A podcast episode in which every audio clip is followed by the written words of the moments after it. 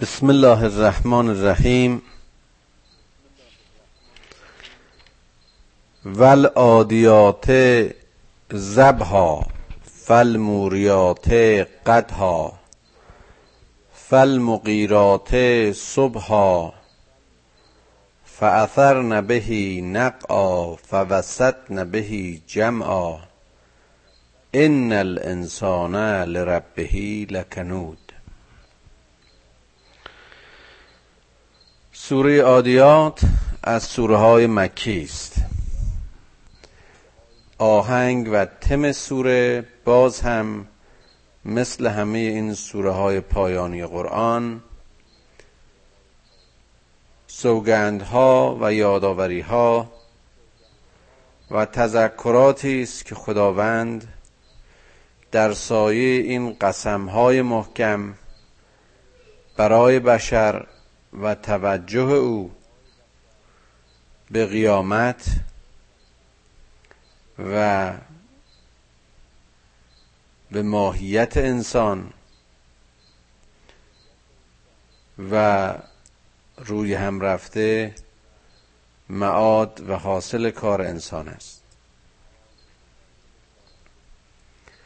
نوع قسم هایی که در این سوره یاد شده کمی با قسم هایی که تا به حال داشتیم متفاوت است. اگر به خاطر داشته باشید در سوره های قبل قسم ها و تذکرات بیشتر به پدیده ها بود و به اون چیز که انسان در محیط خود می بیند و می نگرد به خود انسان به ذات انسان به شعور انسان به نفس انسان به قیامت و نظائر اون به پدیده هایی چون ماه و خورشید و ستارگان.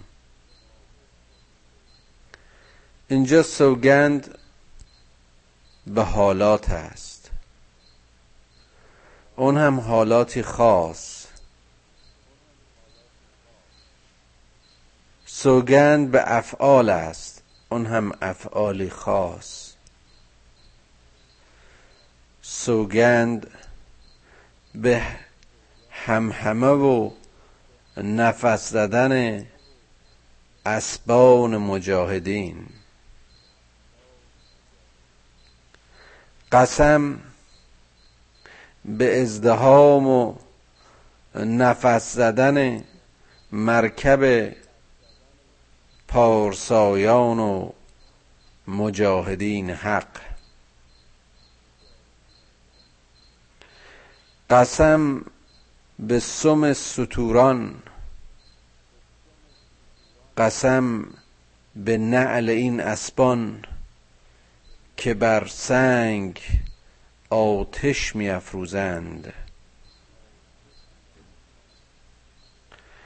قسم به صبحگاهان فعد لحظه پیروزی و شبیخون مجاهدین. قسم به قارتگیری سهرگاهی این مجاهدان حق. قسم به گرد و غباری که از حاصل تاخت و تاز این ستوران به پا می شود. قسم به جهش و خیزش و تصرف دشمنان در قلب این سربازان و مجاهدین اسلام. همه این قسم ها رو با این آهنگ های موزون و ردیف و با این معانی بسیار بسیار عمیق خداوند می‌خوره و یاد می‌کنه. برای تأکید و تایید آیه پنجم. یا آیه ششم. که ان الانسان لربه لکنود. به درستی که انسان به رب و آموزگار خودش ناسپاس است و قدر نعمت نمی‌شناسد. درباره این سوره عادیات من تفسیرهای مختلف رو که نگاه می کردم و حتی در جریان یک تفسیر که خودش به تفسیرهای مختلف اشاره می‌کنه بحث های زیاد و روایات زیادی آوردن. و اینکه چرا خداوند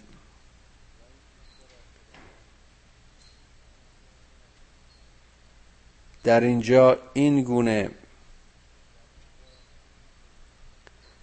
صحنه ها و این حالت ها رو اینقدر ارج و ارزش نهاده. تا اونجا که به سراحت در قرآن ازش نام می‌بره و بهش سوگن یاد می‌کنه. مفسرین مختلف این آیات رو اشاره به تلاش و ستیز مجاهدین و مرکب اونها که وسیله بود برای پیشرفت و پیروزی اونها بر دشمن به اون بیشتر نسبت میدن و به خصوص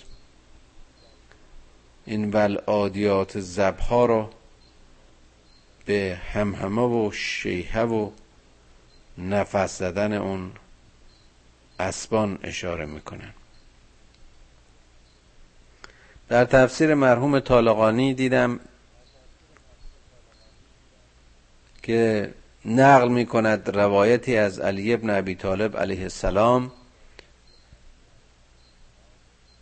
که او این اشاره رو بر شتران حجاج در بازگشت از عرفات به مشعر و منا نسبت میده. چرا که در اغلب قذبه های صدر اسلام مؤمنین ساز و برگ نظامی زیادی نداشتند و حتی باز هم نقل قول می‌کنن که در جنگ بدر فقط یک یا دو اسب بیشتر سربازان اسلام در اختیار نداشتند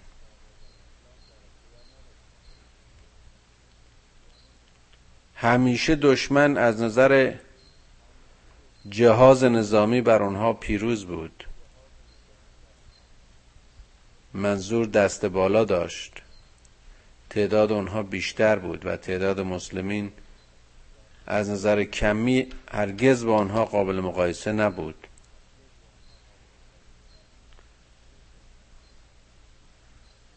اما چه اینها رو شطورهای حجاج فرض کنیم که از میدان معرفت و شناخت و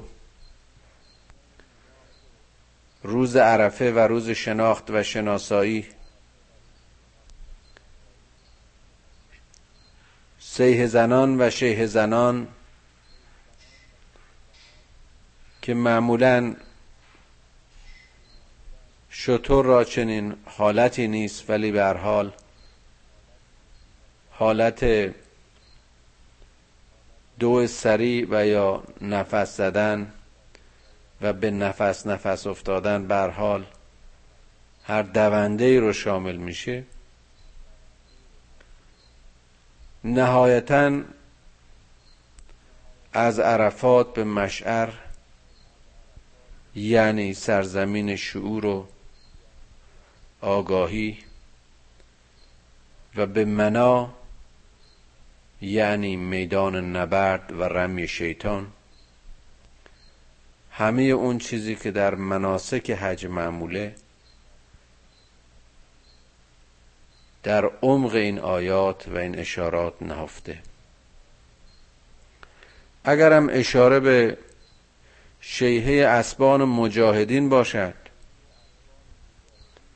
باز هم سوگند خدا به وسیله و مرکبی است که این مردان حق در تاریکی و روشنایی همیشه هوشیار و بیدار برای تاختن بر مواضع دشمن و دشمن به کار می بردن و سم اسبانشان و تاخت این اسبانشان آنچنان تیز بود که از برخورد سریعش آتش می جهید فالموریات قطها و زمانی که دشمن در خواب بود و در اون خواب سنگین و گرم صبح پارسایان بیدار شب و شیران تاز روز.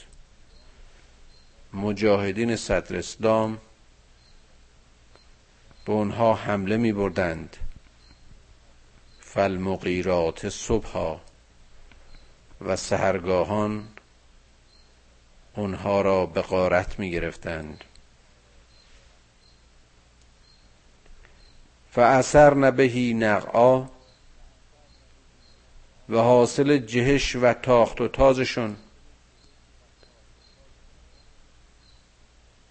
قباری بود که در فضا برمیانگیختند. اما نه قبار کدورت بلکه سایه ایمانشان. و انتشار پیامشان. کنها را به قلب دشمن میکشانید. فوسط نبهی جمعا.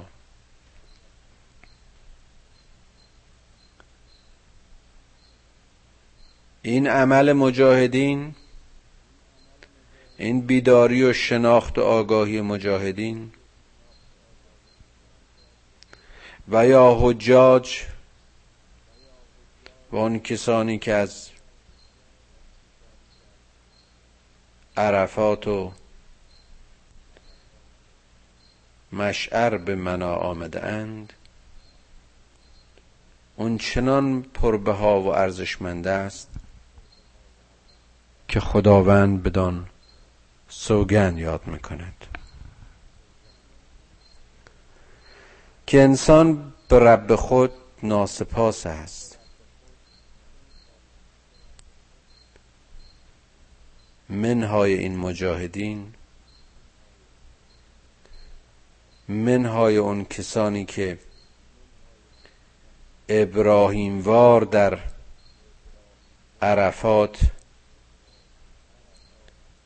نور حق و هدایت بر زمیرشان میتابد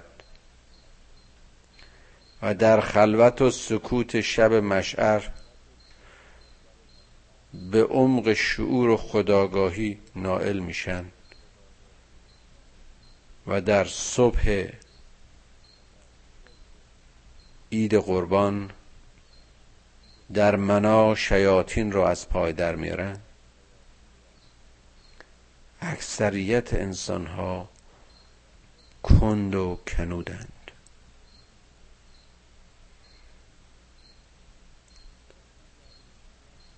انسان ها در نوعیت یکی همه انسانند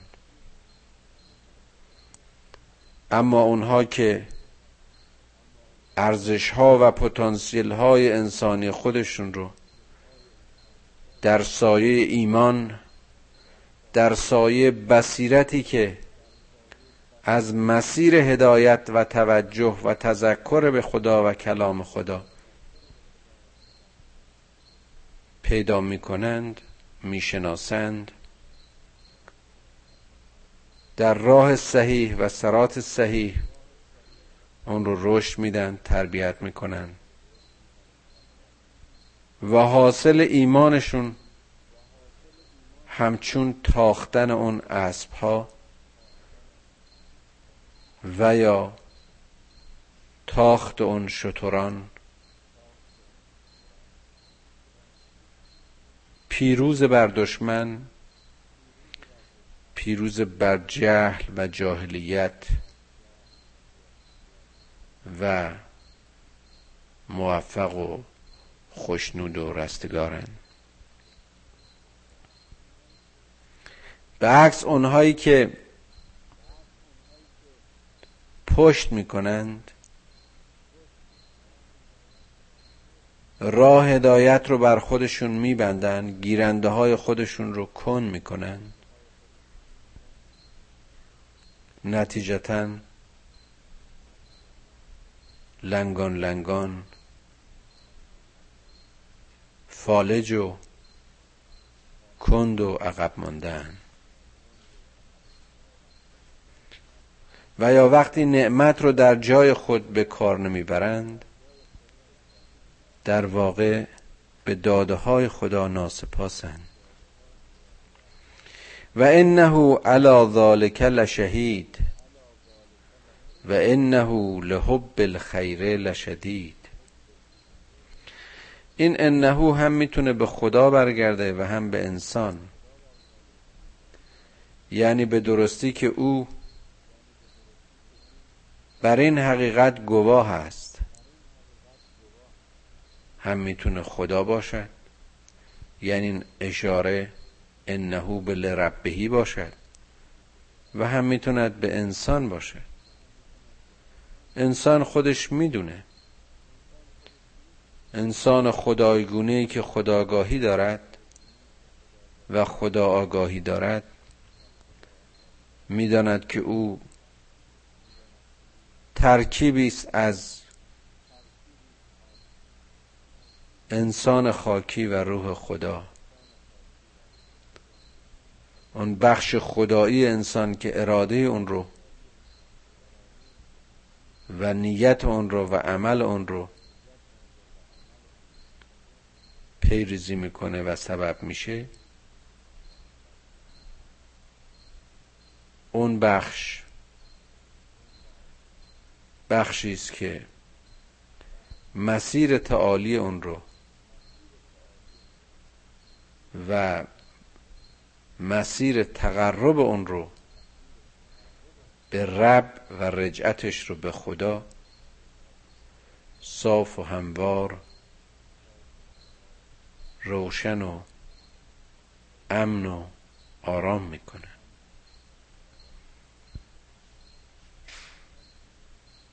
و بشر اینو می‌دونه. اگر قرار بود که نمی‌دانست گروهی اونچنان پاک باخته و مجاهد نمی شدند اونهایی که در اون مسیر نرفتند در واقع کنودند و این شهادت رو از یاد بردند. و این قدرت و توان رو در خود سرکوب کردند و کشتند. و انه لحب الخیر لشدید باز هم می‌تونه به هر دوی این مثل اشارات برگرده که بیشتر مفسرین اون رو اشاره به انسان می‌دونن. و بر همین مبنا آیه هفتم رو هم اشاره به انسان می‌دونن. و در تفسیر این آیه کوچیک باز هم دو مفهوم و دو معنا رو آوردن. گروه این آیه رو در وجه منفیش تفسیر کردن به این شکل که انسان در خواهش و خواستن و رغبت به خیر تنگ نظر است. به سختی میپذیرد. در خیرات کند است. اما گروهی که این آیه رو مثبت تفسیر کردن از جمله مرحوم طالقانی که من فکر می‌کنم برداشت منم این است که این به معانی قرآن شاید نزدیکتره این است که انسان ذاتا و در وجودش و در عمق آفرینشش و ذاتش کشش به خیر شدید است و قوی است. حالا اگر عوامل این کشش ها رو تضعیف کردن و خواهش های دیگر رو تقویت کردن اینها همون عواملی هستند که بایستی به مدد و مهار تقوا مهار می شدن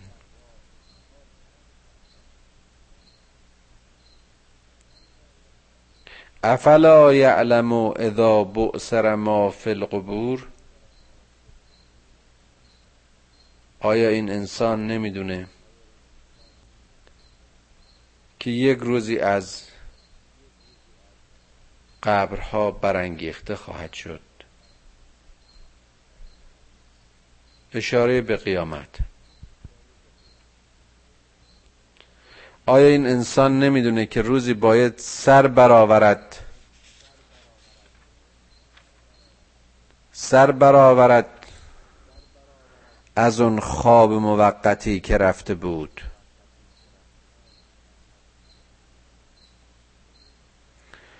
باید بار دیگر بروید به امر پروردگاری که یحیی و یمیت و یمیتون و یحیی و هو حی لا یموت. باید به حکم این حی لا یموت برخیزد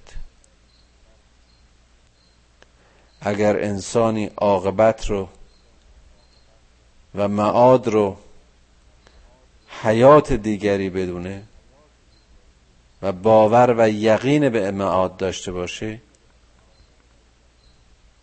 می‌دونه که این جهان جهان کندی و تنبلی و تن پروری نیست.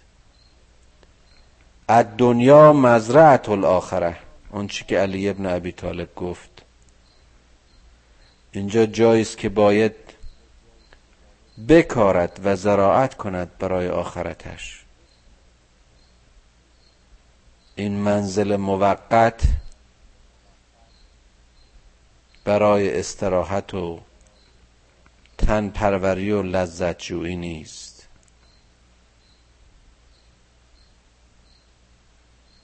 چنین انسانی حتما زمان را ضایع نخواهد کرد.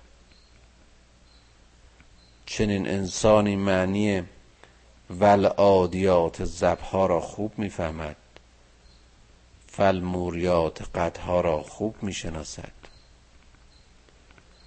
باید که سریع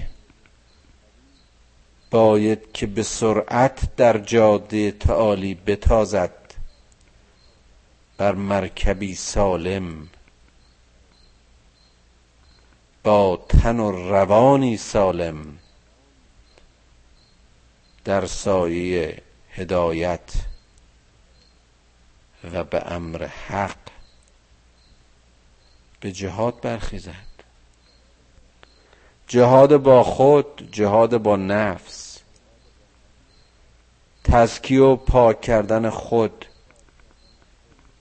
شکستن همه سطح هایی که مزاحم اوج گرفتن و تعالی و تاخت بشر میشن.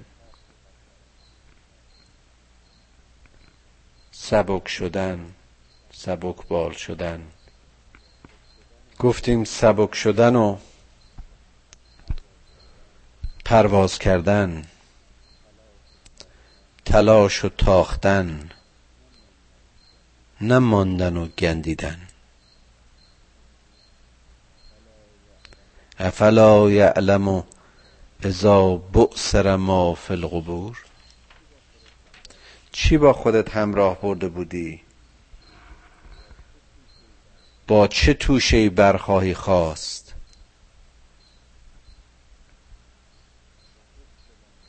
و حسل ما فی الصدور.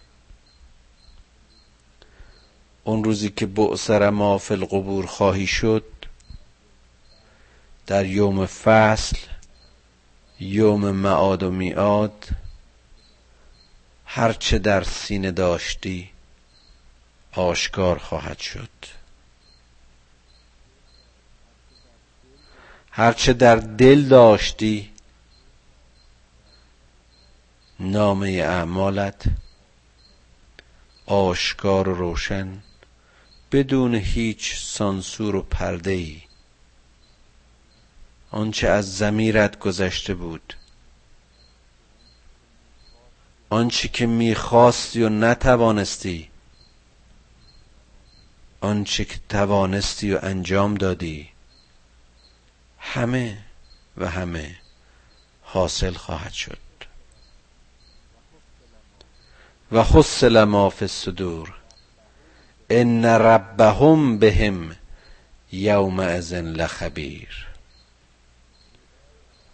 آن روز خدایشان یعنی خدایمان و یا خدایتان به امر شما در آن روز خبره و آگاه خواهد بود. خوندیم در سوره قبلی که اون روز روز حق است. آن روز روزی است که ملائک و حق در یک صفند. آن روز روزی است که مردم به پا میخیزند. یومئذ یستر الناس اشتاتا لیروا اعمالهم. هر کسی در صف خود و در راستای خود. بر حسب اینکه در صدر و صدورش چه بوده است و نامه اعمالش چه بوده است. قرار خواهد گرفت. و اونجا جای هیچ گونه عذر و بهانه ای نیست. همه اون چیزهایی که در این دنیا کمک ما بودن برای اینکه زشتی هایمون رو بپوشونیم. حق ها رو ناحق و ناحق ها رو حق جلوه بدیم. همه از میان رفتن. چهره اون جهان دیگر شباهتی به جهان امروزی ما ندارد. برای کودکی که نوزادی که محیط رحم رو ترک کرده و به دنیای آزاد این جهان پا میگذره زندگی رحمی هرگز برایش قابل تصور نیست. همان گونه که جنین در رحم مادر تصور جهانی را که به زودی بر آن پای خواهد گشود نمی دارد بارها گفتم که تصور اون جهان برای ما که حتی این جهان رو با محسوسات ملموسات محدود خودمون ارزیابی می‌کنیم به هیچ قیاسی قابل تصور نیست.